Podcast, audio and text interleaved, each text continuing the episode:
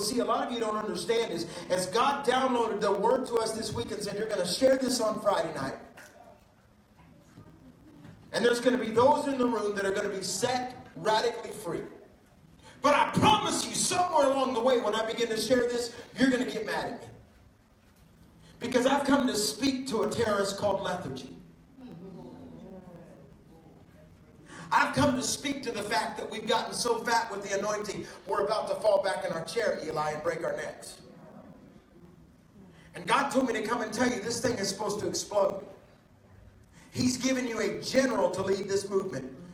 There is very few people I have met, and I've met tens of thousands, if not hundreds of thousands, across the world from Australia to Singapore to Brazil to, to South America, Central America to Alaska to every state in America. I've been to all of them. I've met very few people that carry the mantle of James LeVay. He and I get on the phone and we start preaching to each other. We really do. Now he's got me just saying, come on. He's got a redneck from Alabama going, come on. And I can't do it like him. Come on. Come on.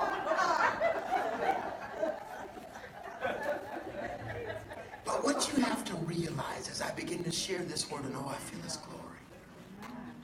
See, everybody loves the anointing, but when the glory comes in, it's not about personality. It's Papa's overcoat. It's his freedom. It's his, it's his covering there's a big difference, and I'm writing a new book on this called I Resign. Because I'm writing a book about the fact that it's something the Lord's taken me on a personal journey with, and it's, I spent years preaching under the anointing, and the anointing is God's kiss on our life. It's His touch. It's the Moshiach. I love the anointing. I'm going to preach on the anointing tonight. But I really want His glory, because when the glory comes in, it's not about you anymore, Mr. Personality. You're not worried about getting followers on social media because you're too busy getting them to the cross.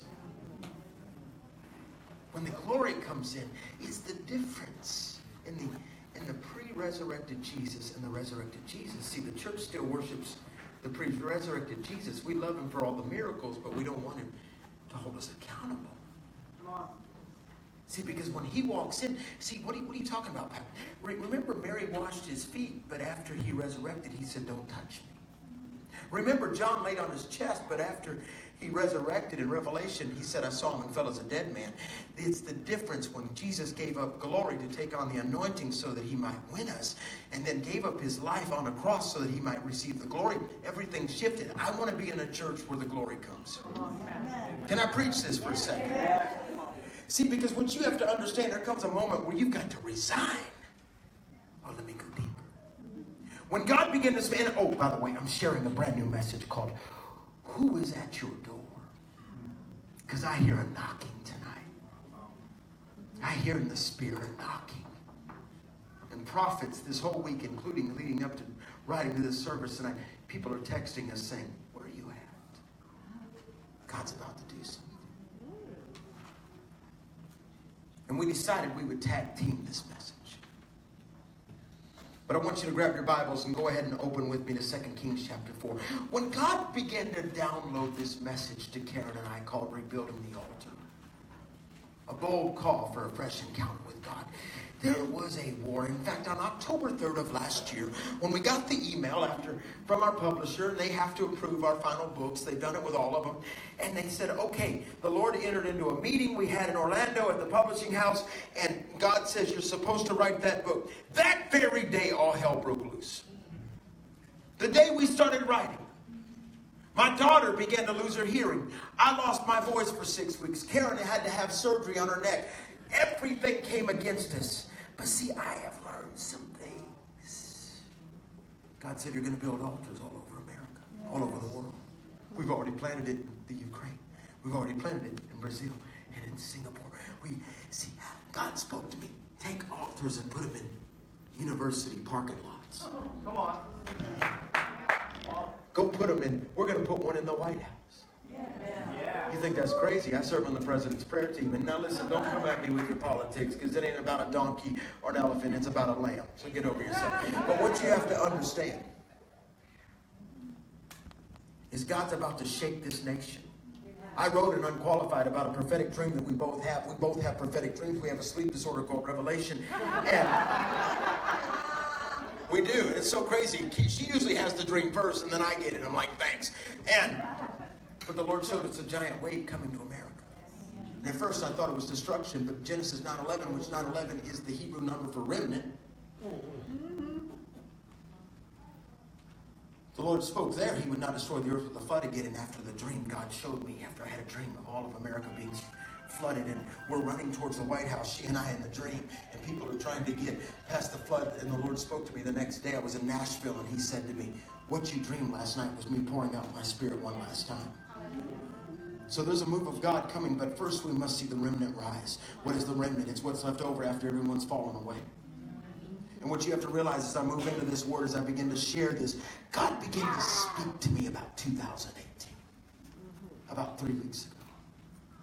So I've got, I got to share that for a second because I'm really excited about 2018. Because as I begin to study the number 18, the number 18 in the Hebrew is Chai, which means life.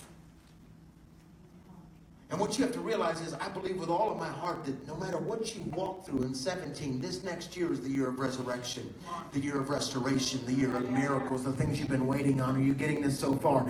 God began to share some things with me. And, and, and I've got to get into the word in just a second, but I must speak to where you're at because I love what T.L. Osborn said. He said, physical eyesight can blind spiritual vision. And some of you have been in a war because the enemy knows what's coming. And what you have to begin to realize is, and I love what, it, what John Kilpatrick, uh, is a great pastor, led the Brownsville Revival, told us on the phone a couple days ago. We were on a speakerphone. He was just speaking. He said Christians are always looking for the obvious instead of uh, instead of waiting on the supernatural. We see the obvious. We're like, oh, we're never going to make it through that. And but it's it's when you wait on the supernatural that you realize God was in all that. Somebody give God a praise because I'm going preach for a. So I've come to declare something over you a new season. In fact, my scripture for this next year is Isaiah 43 18, that he will give streams in the desert, make a way in the wasteland. Somebody give my God a praise. Amen. He told me to come and tell you to forget the former things. Because something's, but now I got to get into this word because we're preaching a message called Who's at the Door? And I'm going to probably make you a little mad for the next few minutes. Because I must warn you that there comes a moment where you begin to understand everything that has been coming against you is God is allowing it to happen to get you uncomfortable. In fact, I'd rather you be angry at me than for you to keep being too tired to rebuke a terrorist called lethargy that's come to kidnap the next generation. So God told me to tell you to wake up and get angry.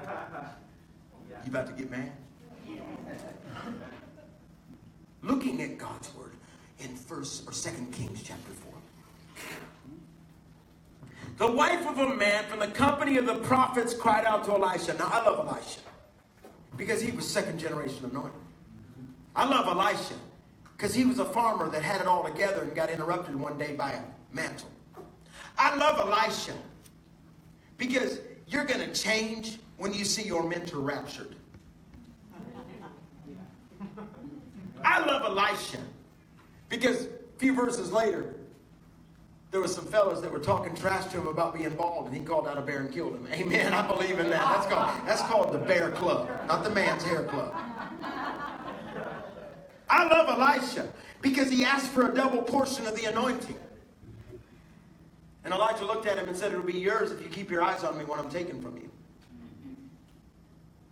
In fact, Elijah had done eight miracles. Elisha did 15 and then died, but he did 16 after he died because a man fell on his bones and came back to life. Because God always finishes what he starts. That's right. I love Elisha because it was that second generation anointing. You got to understand, my dad was a drug dealer off the streets of Detroit. Got radically saved when I was five years old. My father worked for Hoff, uh, for, for Jimmy Hoffa. You have to realize that when my dad got saved, he started a trend. A bunch of Jews that had never been saved in our family. How many of you know it's time for families to be restored generation after generation? How many of you know if you can have a crack baby? Uh, uh, if, a, if, a, if a crack mom can have a crack baby, then a Holy Ghost mom can have a Holy Ghost baby. But the Bible says a woman comes to interrupt his day. Oh, get ready for 2018 for God interruptions. And the wife of a man from the company of the prophets cried out to Elisha, Your servant, my husband, is dead, and you know that he revered the Lord. But now his creditor is coming to take my two boys as his slaves. Elisha replied to her, How can I help you? Tell me what do you have in your house? And then she said something so powerful. Your servant has nothing there at all, she said, except a small jar of oil. Somebody shout out, the anointing breaks the yoke. Say it again, the anointing breaks the yoke.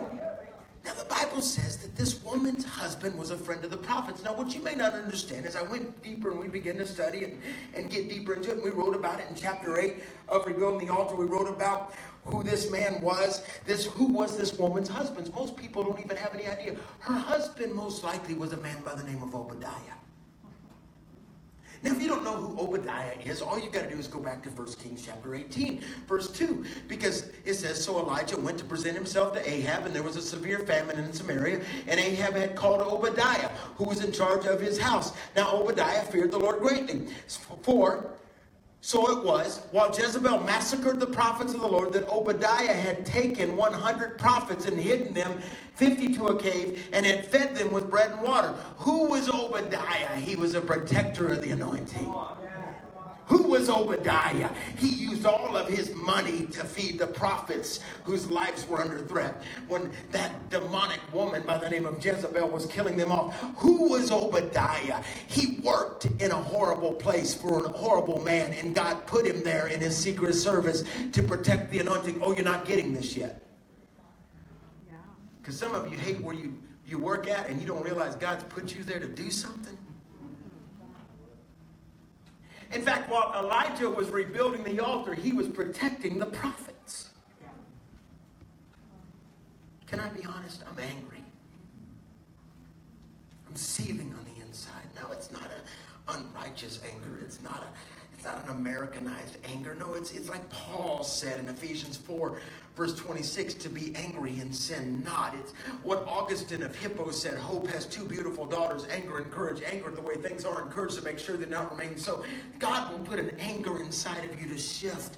And we've had this building up in us through our last five books, through traveling two and a half million miles, and preaching 240 youth camps, seeing tens of thousands saved on five different continents. I've had this anger rising up in me, and I must keep it at bay because if I'm not careful, I won't have an audience to hear it. But I love what Rees Howells, intercessor, said. He said, until there's a conviction of need, there can never be a desire for change. When's the last time he got angry? Oh, I know what joy feels like. You know what joy was? Christmas morning, watching on Facebook this church feeding and giving people Christmas. But I also know what anger is. See, I know what it's like for my son. He pastors the largest youth ministry in America today. My son. But we know what it's like. We write about it in the book. When God began to wake us up. Because, see, sometimes we can get seduced by normal. We're traveling the world, preaching to the world, and people don't even realize where this, this the whole message of the altar started. It's not about a piece of wood, it's about a lifestyle. It's about walking into the gym. How many of you know you're called to be a mobile upper room? When you walk into places, demons ought to be diving out windows. Something inside of you should change. I sit down on planes, and people will sit down beside me. And one lady recently walked by me on the plane and said, and she's a flight attendant, she said, When we get up in the air, will you come up and prophesy over me? I said, Okay. I was flying to Philly. And all of a sudden, the lady looks over at me next to me and she said, I'm agnostic.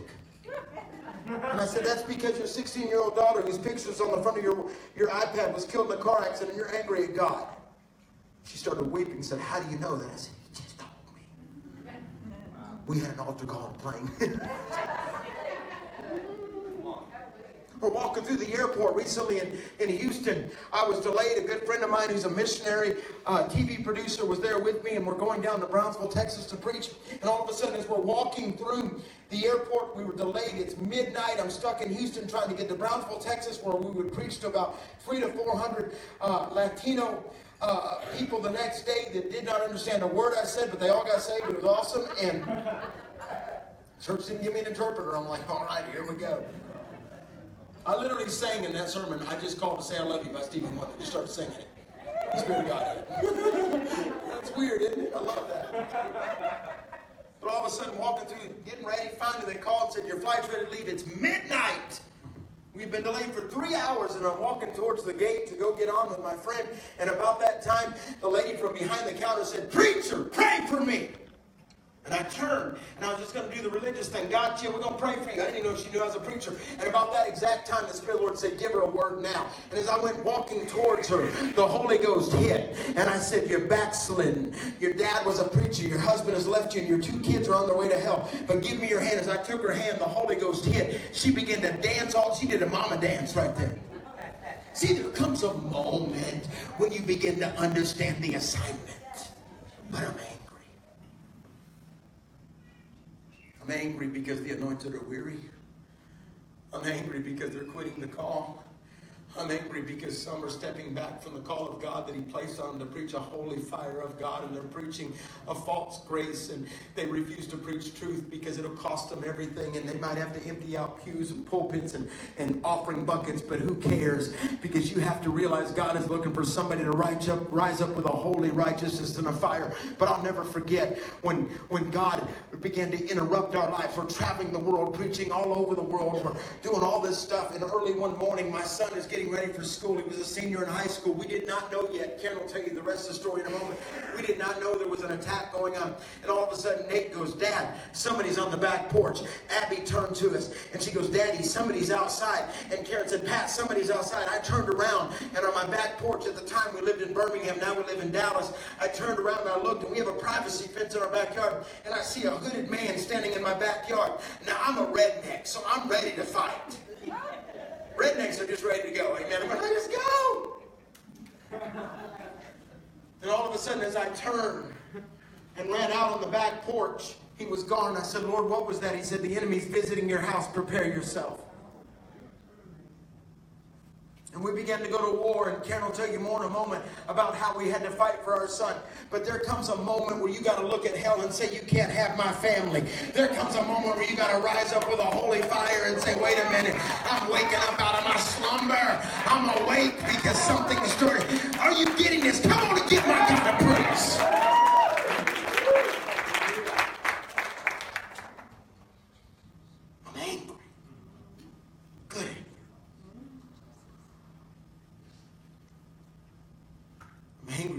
Christians are maintaining while the enemy is advancing.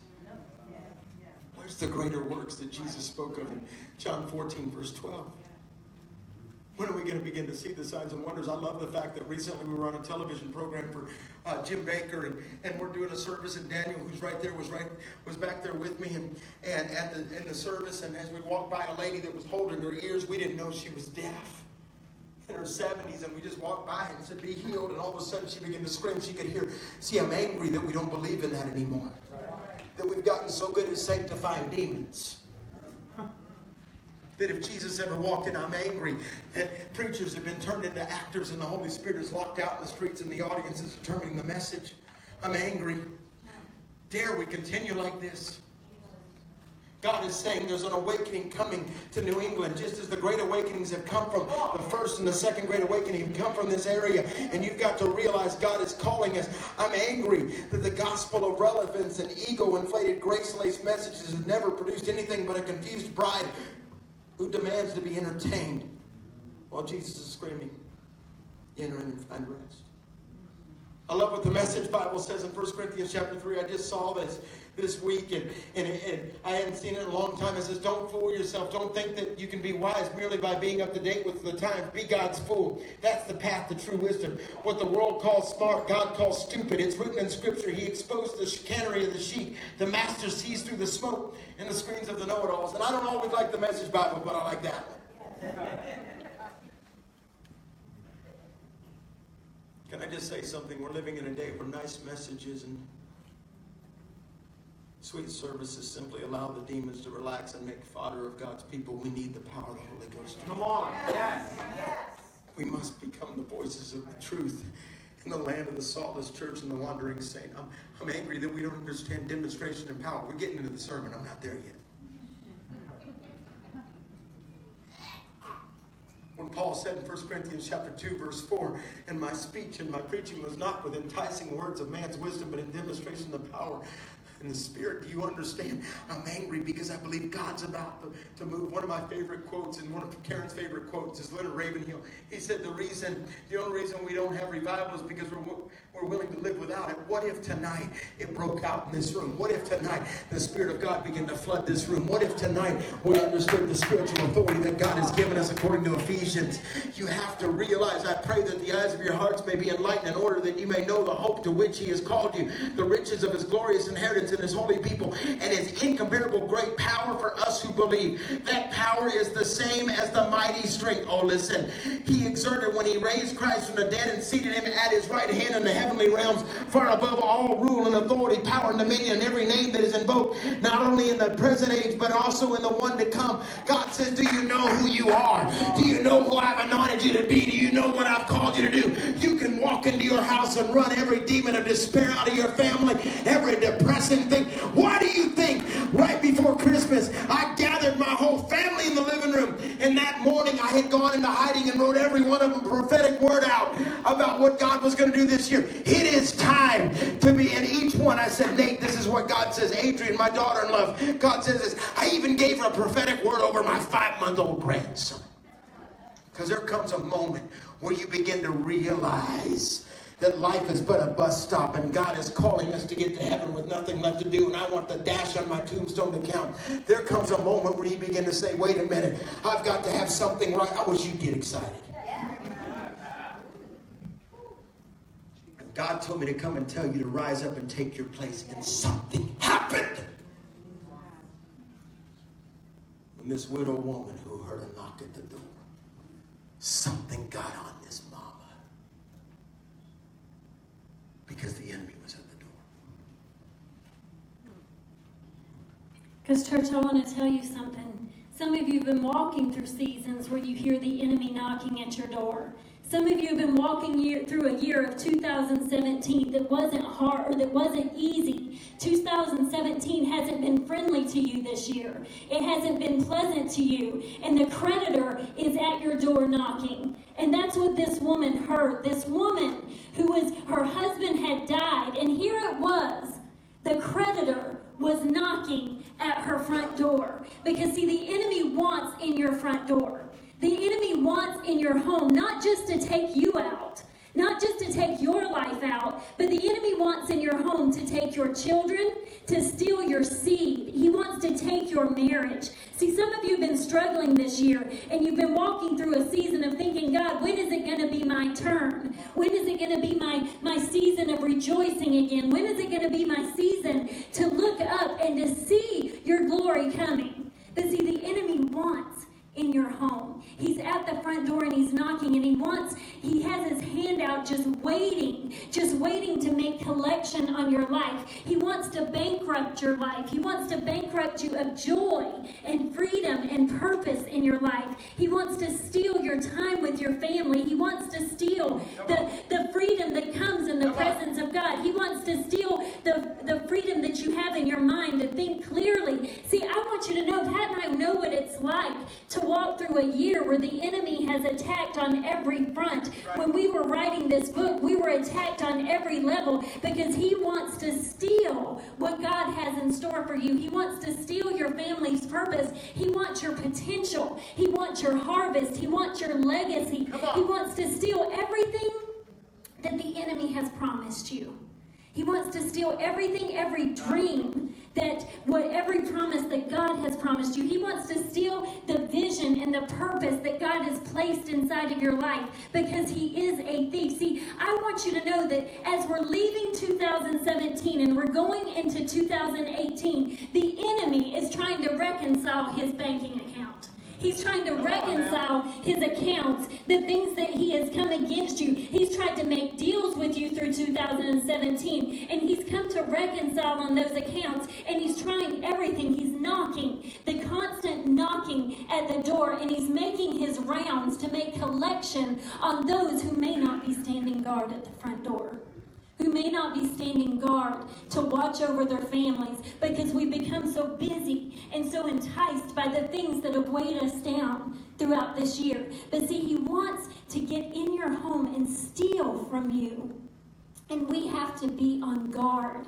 We have to wake up to the enemy that's standing at our front door. Wake up and recognize. See, I love it because so many times we're just in our homes and we're resting and we're oblivious to the attacks that going that are going on. Pat mentioned it when he mentioned about when our son was attacked. But see, the Bible says that the creditor is knocking on the widow's door, wanting payment for the past debts because Obadiah, her husband, had died broke. He had died broke because he had given everything to the vision. He had given everything to the call. He had given everything to the cause. And he had died and left his family with nothing. But let me tell you something. When you give everything to God, when you give everything to what God has in store for you, when you have invested everything that is in you into what God has for you, God will not be in debt to no man. Wow. He will come through and he will give it back to you with bonus and with blessing because he will be in debt to no man. See, the Bible says that the creditors were there knocking, and that word creditor is nasha in the Hebrew, and it means extortioner. And see, what extortioner is the one who threatens the one who exposes embarrassing information about you or is a blackmailer. So the enemy is knocking as we're ending this year, and he's knocking on the door saying, You remember what back in February? You remember back in June when this happened or when that happened? Do you Come remember on. when all of this junk and all of Come the garbage is coming against you? Do you remember how that your family was mm. falling apart? But here's what I have to tell you. When the enemy comes knocking on the front door, you better know in whom you believe. You better know who, the, who your father is and run to the father when the bully comes knocking. Because let me tell you something the enemy wants to take you out and he wants to take your family out. So listen up for all of those parents grandparents, guardians of the soul. It's time to wake up today because John 10 says that the enemy comes to steal, kill, and destroy. But I've come to give you life and to give it to you abundantly. So as we're ending this year and the enemy standing there just knocking on the door, ready to get payment for all the junk that has taken place, ready to reconcile his books, you can look at him and you can say, My debt has been paid because I am a child of the king. And all your threats, all your uh, accusations don't don't mean a thing because I am bought by the blood of by the blood of Jesus. See, we have been lulled to sleep by a melody of self-intoxication and the rhythm of a fading heartbeat for the lost. But we are sleeping while the enemy is robbing and looting and pillaging our homes. See, we have laid back and watched and see in our exhaustion to survive, we have no power to revive any longer. See, it's in that moment that we have to wake up and recognize the enemy at that front door. We've become so much like Samson because Samson was a warrior and a judge. And the Bible says in Judges 16 that when Delilah called, she said, Samson, the Philistines are upon you. And he awoke from his sleep and he said to himself, I'll go out as before and I'll just shake myself free. But here's what it says it says, But he did not know that the Lord had left him. See, that's one of the saddest scriptures in the Bible because all the while we become spiritually numb and blind by our compromise and our lethargy that we don't even notice or realize that the Spirit of the Lord has departed from our homes and it's left it unguarded, left it unkept. And so throughout this year, maybe you've had those moments. Maybe you had those moments where you've left your home unguarded. Maybe you've had those moments where you've left your home unkept and the enemy has been able to seep in through the little crevices and the little areas in the home that was left unseen. Maybe you didn't see that cracked door that was open. Maybe the little things that were allowed into your mind or allowed into your children's lives, all the while we were sleeping. But see, the mundane can be the seductress of the supernatural. Because we have been in a battle. Pat and I have been in a battle ever since we wrote this book. See, ever since we wrote this book, he mentioned he lost his voice. Our daughter began to lose her hearing. I had to have neck surgery where there's a disc in my neck that refuses to fuse. And see, I, we've had problems, one thing right after the other, when we begin to talk about rebuilding the altar in your home. See, don't you think the enemy is going to come against you? when you have been you have been pursuing him and doing that? So don't get me wrong. This is not a commercial for the enemy. This is not a complaint. This is a testifying moment. Because see, when you don't realize it's time to let the enemy know that you come knocking on the wrong door. You come knocking at the wrong family. You That's right. You're messing with the wrong family because we still have something in our pantry. Amen. We still have something in that we can take you out with. Yeah, and Pat's going to share a little bit about that. But see, I want you to know that we have been attacked since we began writing this book. But we have something in our home that the enemy can't touch us, that the enemy can't come against us. And all we moved our whole family, we moved our ministry, we moved our everything from Birmingham to Dallas this year, right after I had neck surgery while I was recovering. We moved all the way from Birmingham to, to Texas. And when we got there, it seemed like the enemy just unleashed everything he had in his arsenal against us. Everything he could do to come against us. We were being attacked in our health. We were being attacked in our finances. We were being attacked in, in just clarity of mind. We were being attacked with exhaustion. We were being attacked with not being able to have a clear thought or just not having enough time in the day. Everything, our finances, everything was being attacked. And in that moment, we were thinking to ourselves, God, what is going on? What is going on here? Is there something that we're not seeing, something that is at play here that we're missing out on? And I'll never forget because one day we just threw our hands up in the air and said, God, we don't know what's going on. We don't know what to do. We don't know what, what the enemy's attacking us. We, we just, we're not seeing what you want us to see. And Pat went up to his office that day in, in this rental house that we were living in. And what we didn't know was all the junk that had went on in this rental house with the previous owners and, and everything that we were renting from. And this man was going through bankruptcy and he was going through all of these things. And Pat went up to his office in his prayer room that day and he began to write a message called The Spirit of Delay and Breaking the Spirit of Delay. And in this time that he was in there, he had breakthrough in the in in the spirit and just breakthrough. And God just began to open up his heart and, and to receive and to just be able to see that we were supposed to be speaking life and breaking the spirit of delay over our lives. So he got I got home that day. And Pat comes and he shares this with me. And he shares how God had given him a breakthrough. And I'm like, I really want some of that. You know, I mean, with all that's been going on. And so I began to pray and I began to intercede for the rest of the day. Well, that night as we were going to bed, see, when your spiritual eyes are opened, Come on. when you begin to intercede and you begin to go beyond what you've been walking through, and you begin to push past what the enemy has been putting in front of you as a blockade. When you begin to say, I don't care anymore about the attack, I care about the victory. See, when you get to that point where you say, I no longer care about what's coming against me, I care about what I'm being held back from and the victory that God's got for me on the other side. There's something that happens in your life. And I began to pray, and Pat and I were interceding all day long. And that night we went to go to bed. And Pat goes and he locks all of the doors before going to bed. You know, as we always do, and me being the psychotic wife that I am, I go behind him and make sure all the doors are locked. Every time. So he went through and he locked the doors, and we put Abby to bed, and we prayed over. And he goes into the bedroom, and I go to the front door to make sure he locked it. And I did. He did. and I go to that door, and you know, I stood at the door and I was just praying. But see, there had become a breakthrough in our home that day.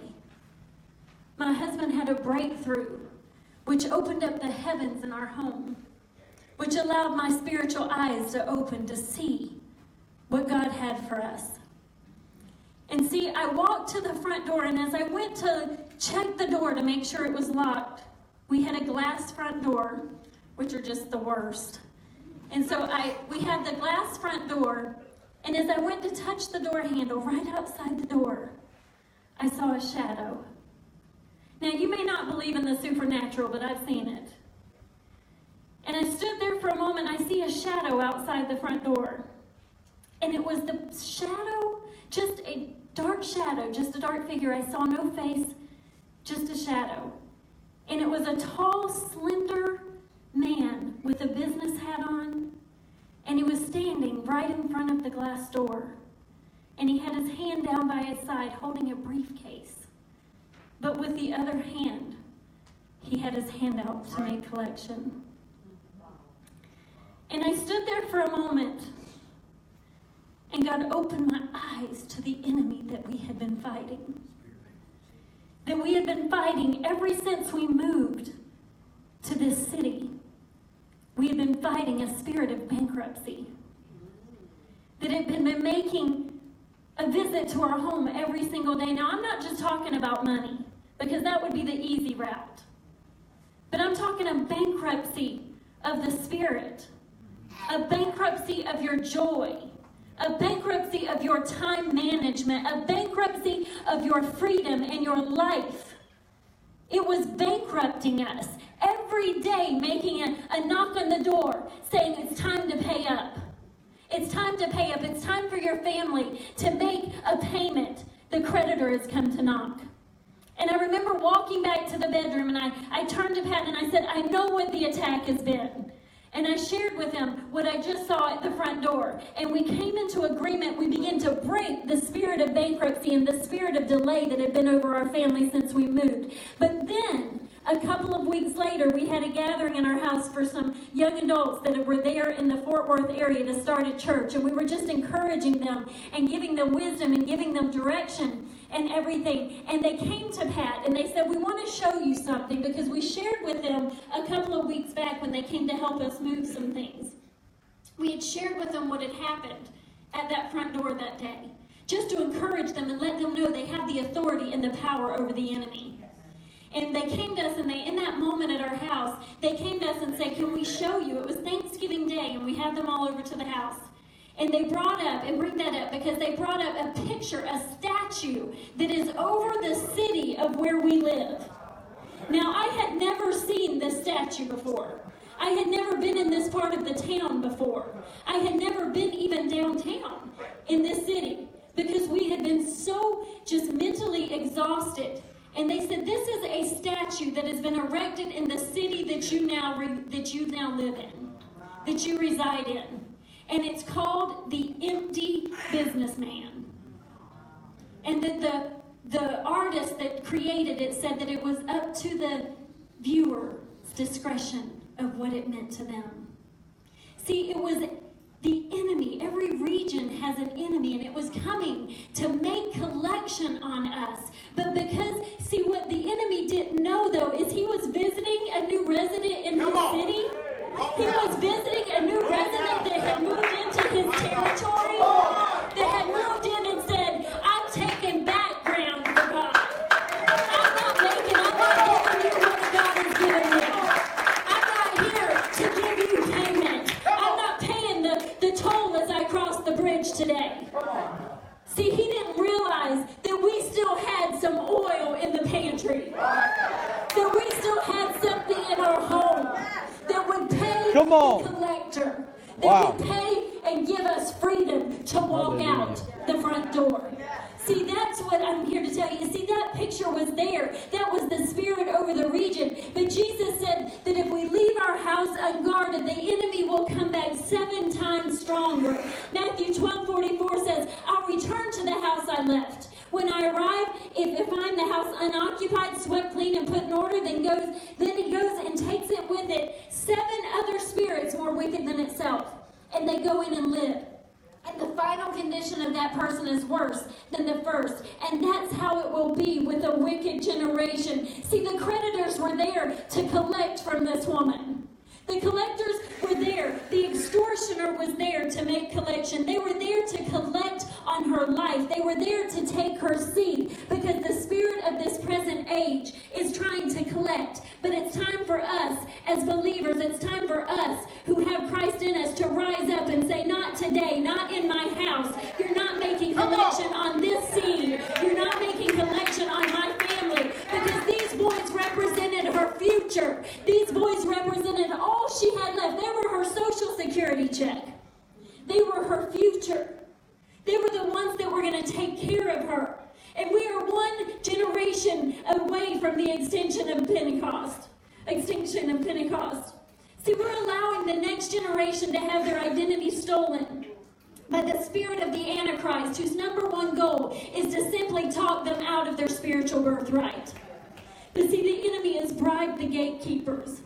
And he's bribed them with four different ways. The number one, by convincing them that Christian values are determined by cultural mood. The second one is that holiness is a filthy word replaced by relevance. And that children are the parents of the home, while parents relive their lost years of rebellion without a cause. And it all comes down to the fact that God is locked outside the front door. See, when 34% grow up without a dad, Two out of five young people are molested. 55% face divorce. Suicide rate has doubled in the last 10 years between the ages of 5 and 10 years old. When gender is now just simply a decision that we can make. And purity is now a misnomer. See, it's time that we get on our faces it's time that we realize that we are in a compassion crisis because we love people's flesh more than we love their soul. And we will dance with truth in order to appease a culture that has already decided to be Satan's pawn to steal the next generation. See, where is the church during all of this? Where is the church during the compassion crisis? Because here was a woman with the creditors knocking on her door, but this mama decided that she was going to run to the church. This mama decided that she was going to run to the prophet because her family needed a word from God. See, we are witnessing the extinction of Pentecost as the flame of the church is doused with an extinguisher called the fear of man. But this mama was awakened to the threat because prayer will awaken you. Come on now, come on now. See, prayer will awaken you to the spirit realm. Just like the dream that we had about our son. We both had a dream that our son was about to die. We had a dream that he was killed in a car accident on the same night. And right after that, that's when the enemy was showing up in our backyard. And Pat ran out to face him. But it was a spiritual warfare, it was a spiritual attack. And the enemy said, The enemy has been visiting your home. If you don't return to the altar, then he's going to come in and he's going to take payment and he's going to take and he's going to steal your seed. But see, that's the moment where we say we've got something in our home, something that can't be touched, something that can't be bought, something that can't have to be, won't be taken away from us. See, this mama was ready to fight. And see, here's what I love what General William Booth said. It's one of my absolute favorite quotes. It says, While women weep as they do now, I'll fight. While little children go hungry as they do now, I'll fight. While men go to prison, in and out, in and out as they do now, I'll fight. While there is a drunkard left, while there is a poor lost girl upon the streets, while there remains one dark soul without the light of God, I'll fight, I'll fight to the very end. I'm ready to have some people who will rise up and say, I'm ready to fight for my home. I'll be the gatekeeper for my home. I'll be the one that's on the watchtower saying, I'm not in this house. The Bible says in 2 Kings chapter 4, verse 2, now we've never done this like this before. But the Lord said, You're going to preach together. One other time we shared a message. But God said, You're going to share together because you know what it's like to go to the mat.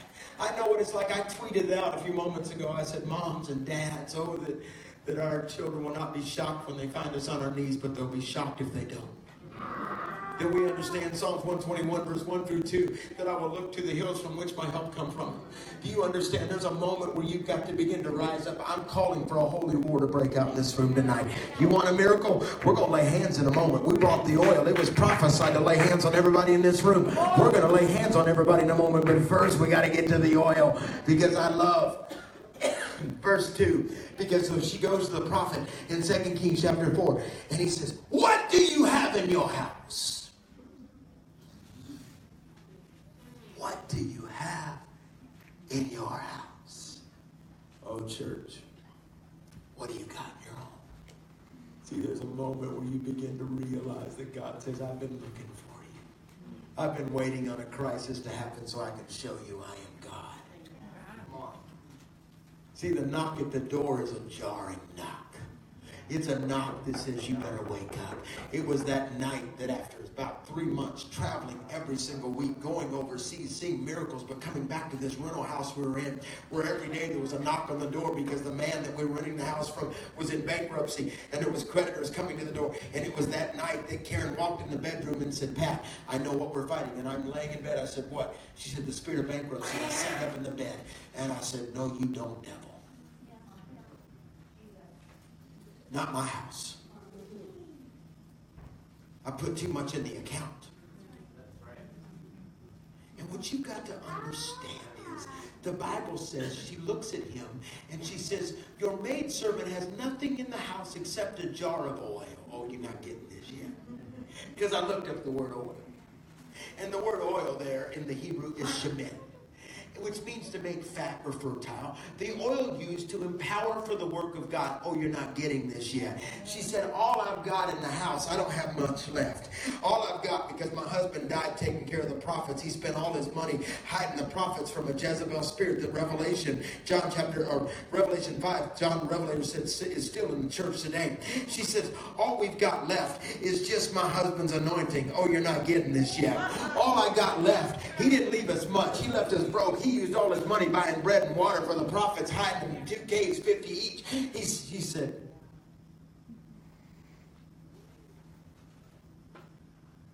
My husband Obadiah didn't leave me with much. But we do have his horn of oil, which he had used to anoint the prophets. Oh, this is not a reach. Oh, you're not yet. because Isaiah 10 27 says the anointing breaks You know what that tells me, church? Can you see this widow woman? Her eyes are bloodshot. Her face is swollen. There's tears running down. They're about to take her babies from her. She runs to the prophet, Elisha. The creditor's at the front door. What do you want me to do? You got anything in your house? broke. They've already repossessed the furniture. I, I, we do have one thing in the corner. We got a little bit of anointing. Mm. Oh, you're not getting this. All I have is my husband's prayer life. All I got is his sacrificial spirit. See, church, I might not leave my family a whole lot when I go, but I'm going to tell you what I'm going to leave them. I'm going to leave them a prayer life that's going to rebuke the next generation's devourer. I'm going to leave them anointing of sowing and reaping because Romans tells me how beautiful are the feet of him who brings good news. I'm going to leave them a sacrificial spirit that at any given moment the Spirit of God says, for me to give, I sow. I'm going to leave them an anointing that says, you know what, we're not the smartest in the group. We're not the most gifted in the group, but we are as willing vessels, rags yeah. in the hand of God to clean up messes. I'm not leaving my babies much, but I'm going to leave them one thing that's pretty powerful an anointing. That when hell comes knocking on my grandson's front door, Jackson or Anderson's front door, he can say, My pappy, my pappy rebuked that devil. My pappy laid hands on me as a little boy. Somebody give my God a shout!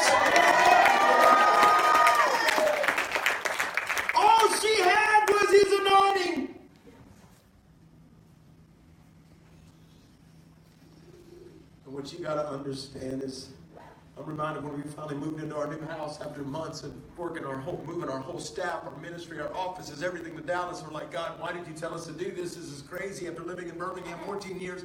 And I'm reminded of what Haggai said in chapter 1, verse 3 through 4. He made it, he, he's made a powerful statement. How is it that it's right time for you to live in your find new homes while the home God's temple is in is in ruins? You know that when we moved into our new house, before we moved furniture in, before we moved, this was just two months ago, before we moved anything, you know the first thing we took into our new house was an altar? I said, nothing's coming into this house till we put the altar. I wish somebody get a hold of this because we're about to be done. But there's a moment where you got to realize God is saying, give me a house of prayer like he prophesied in Isaiah 56. In fact, Jesus said in, in Matthew 21, he said, my house is to be a house of prayer, but you've turned it into, into a den of thieves. And there's a moment where you begin to rise up and you begin to say, I've had enough. I'm not taking this anymore. There's a moment where you begin to say, I'm taking back my family. There's a moment where you begin to say, I don't know what's in my home, but I got enough anointing that can tell hell to get the hell out of my house. There's a moment you begin to rise up and walk the perimeter yard, dad, and say, I'm taking back my family. Some of your children are under attack right now. They're being attacked by the lie of meth. They're being attacked by heroin. They're being attacked by. I'm reminded of a very dear friend of mine who pastors an amazing church of several thousand. When his son died of a drug overdose, and he showed up two days ago, four years ago, this week, showed up at the house after vacation. His son, who had gotten delivered, but then all of a sudden, in a moment of, of and see, I, my sister died of a drug overdose, so I get it. But my dear friend, Pastor Al Bryce, tells a story. He told me this last year singing his car. He said, when I went walking down the hall and I could see that he was at home, we had they'd been on vacation. And I kept calling his name, and the Lord said, He's gone. And he walked in and found the needle in his arm. He said, As I turned to go back downstairs to bring his precious wife, their mom and dad, to us, to tell her that he was gone, their 24 year old son. He said, As I went walking down the hall, he said, I, heard the, I heard the devil say to me, You're a failure as a father. You pastor the big church, and you're done. And he said, I stood at the edge of the stairs, and I said, I'm going to make you pay for this devil. I'm not a failure. Devil, you're a liar. See, there's a moment where you may say, I may not have much, but I got some anointing that's going to meet my grandchildren. Somebody ought to understand the power of sowing and reaping.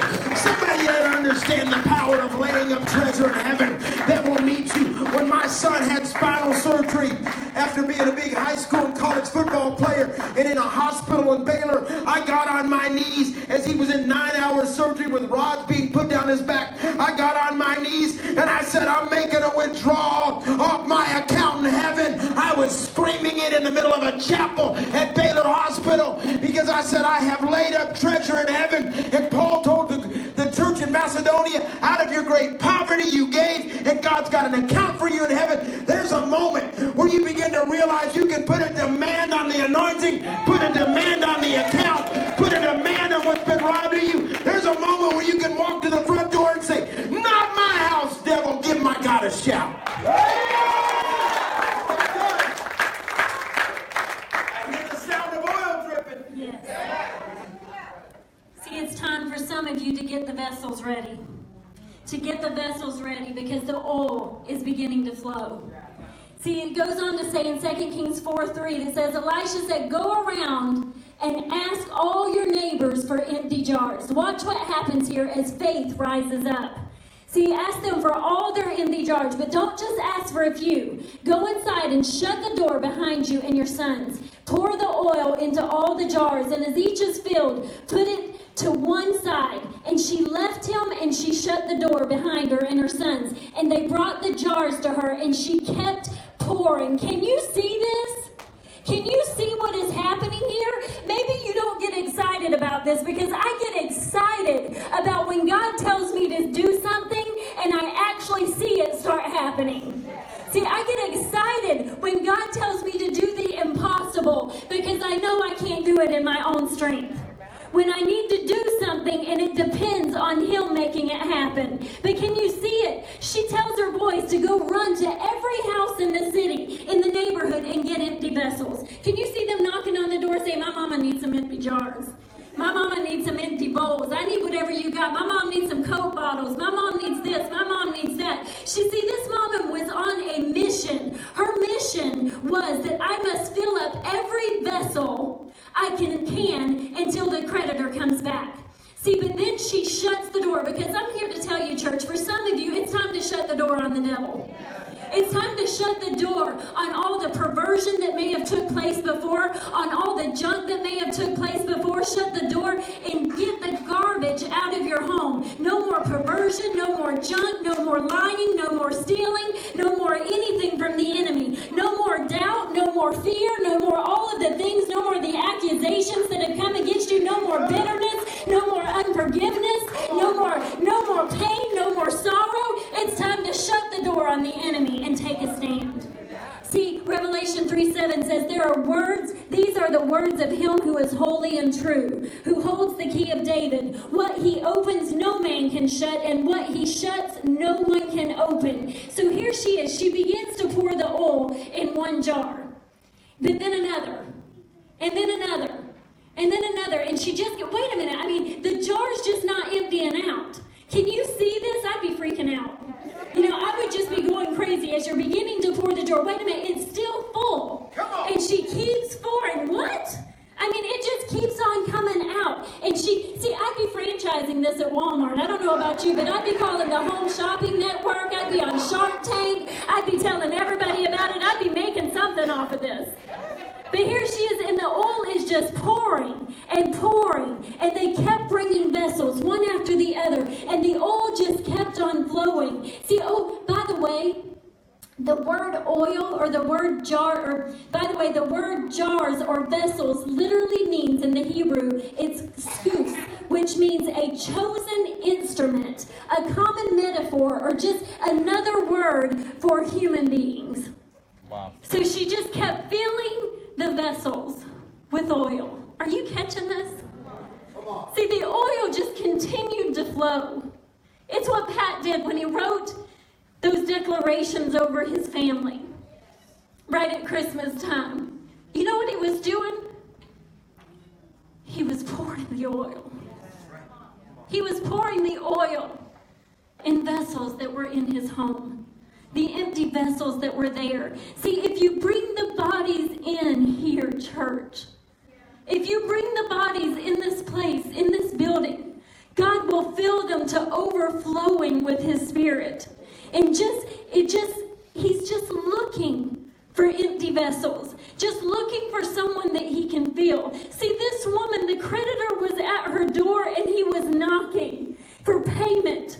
But God's saying, there's not a payment that you need to make to the enemy because all I'm looking for is empty vessels. I'm just looking for a vessel that I can pour my anointing into. I'm just looking for a vessel. See, we need some chosen instrument, instruments in this room to arise tonight. See, our nation is in great need of an awakening. There have been mighty moves of God over the last 400 years on the soul of this great nation. In this region, there has been great awakenings. So, one of the first great awakenings happened in this region where you're sitting, where you're having service tonight. God is looking to have another great awakening. Do you want to be found telling your children that you stood by while our nation was destroyed because you didn't want to pay the price? that was being demanded of you. See, the anointing still breaks the yoke of bondage. Isaiah 10:27 tells us that it's still available to us. Romans 8:22 says creation is groaning for the sons of God to be revealed. But they'll never come forth when we feel that it's our duty to stop groaning and to start laughing. He's looking for empty vessels tonight.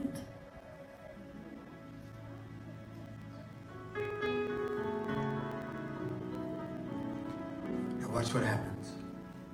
So, you got to live on the anointing.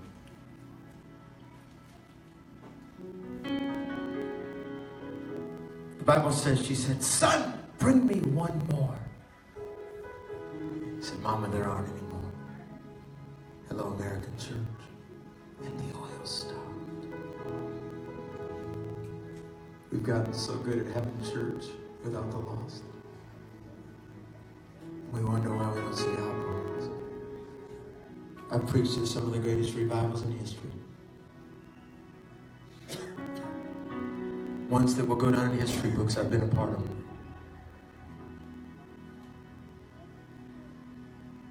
But too often it was just about putting lipstick on the pig. It was just about making Christians look better. We forgot the lost.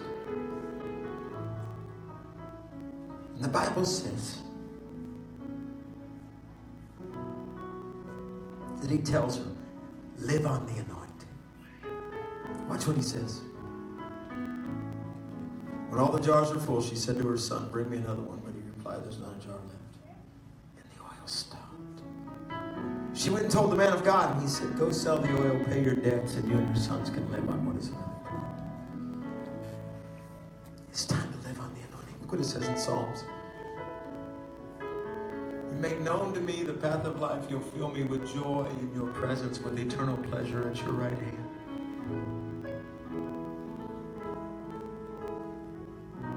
Oil stopped. See the Lord coming to come and tell you. Just hold that for a second.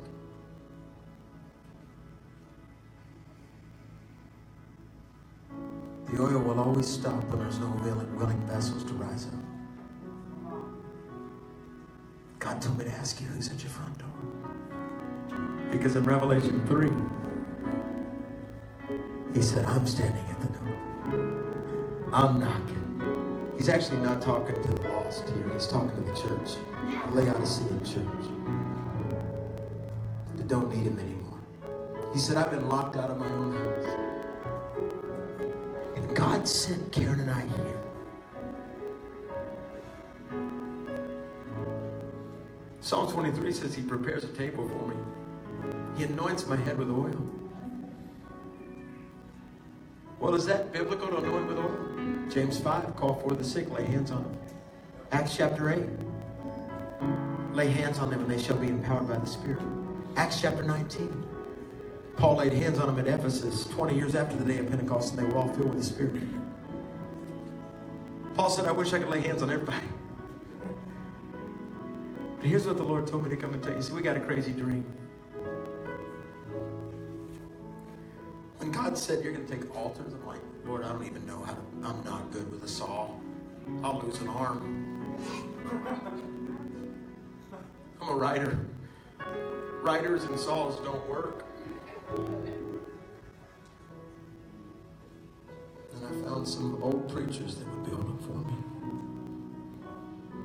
They pray in tongues for hours. Then my team takes my right and they anoint him with oil for a week, and then we burn the word souls in.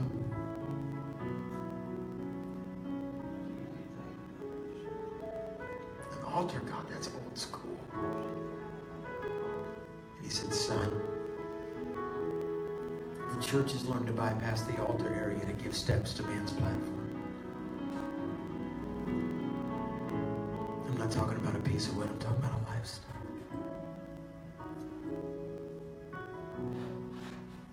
God said, But I'm about to raise up a bunch of nobodies. It's going to lead a revolution around America. And I'm going to pour my oil, my oil on them, and I'm going to begin to anoint them. And as I begin to anoint them, it's going to begin to mess them up.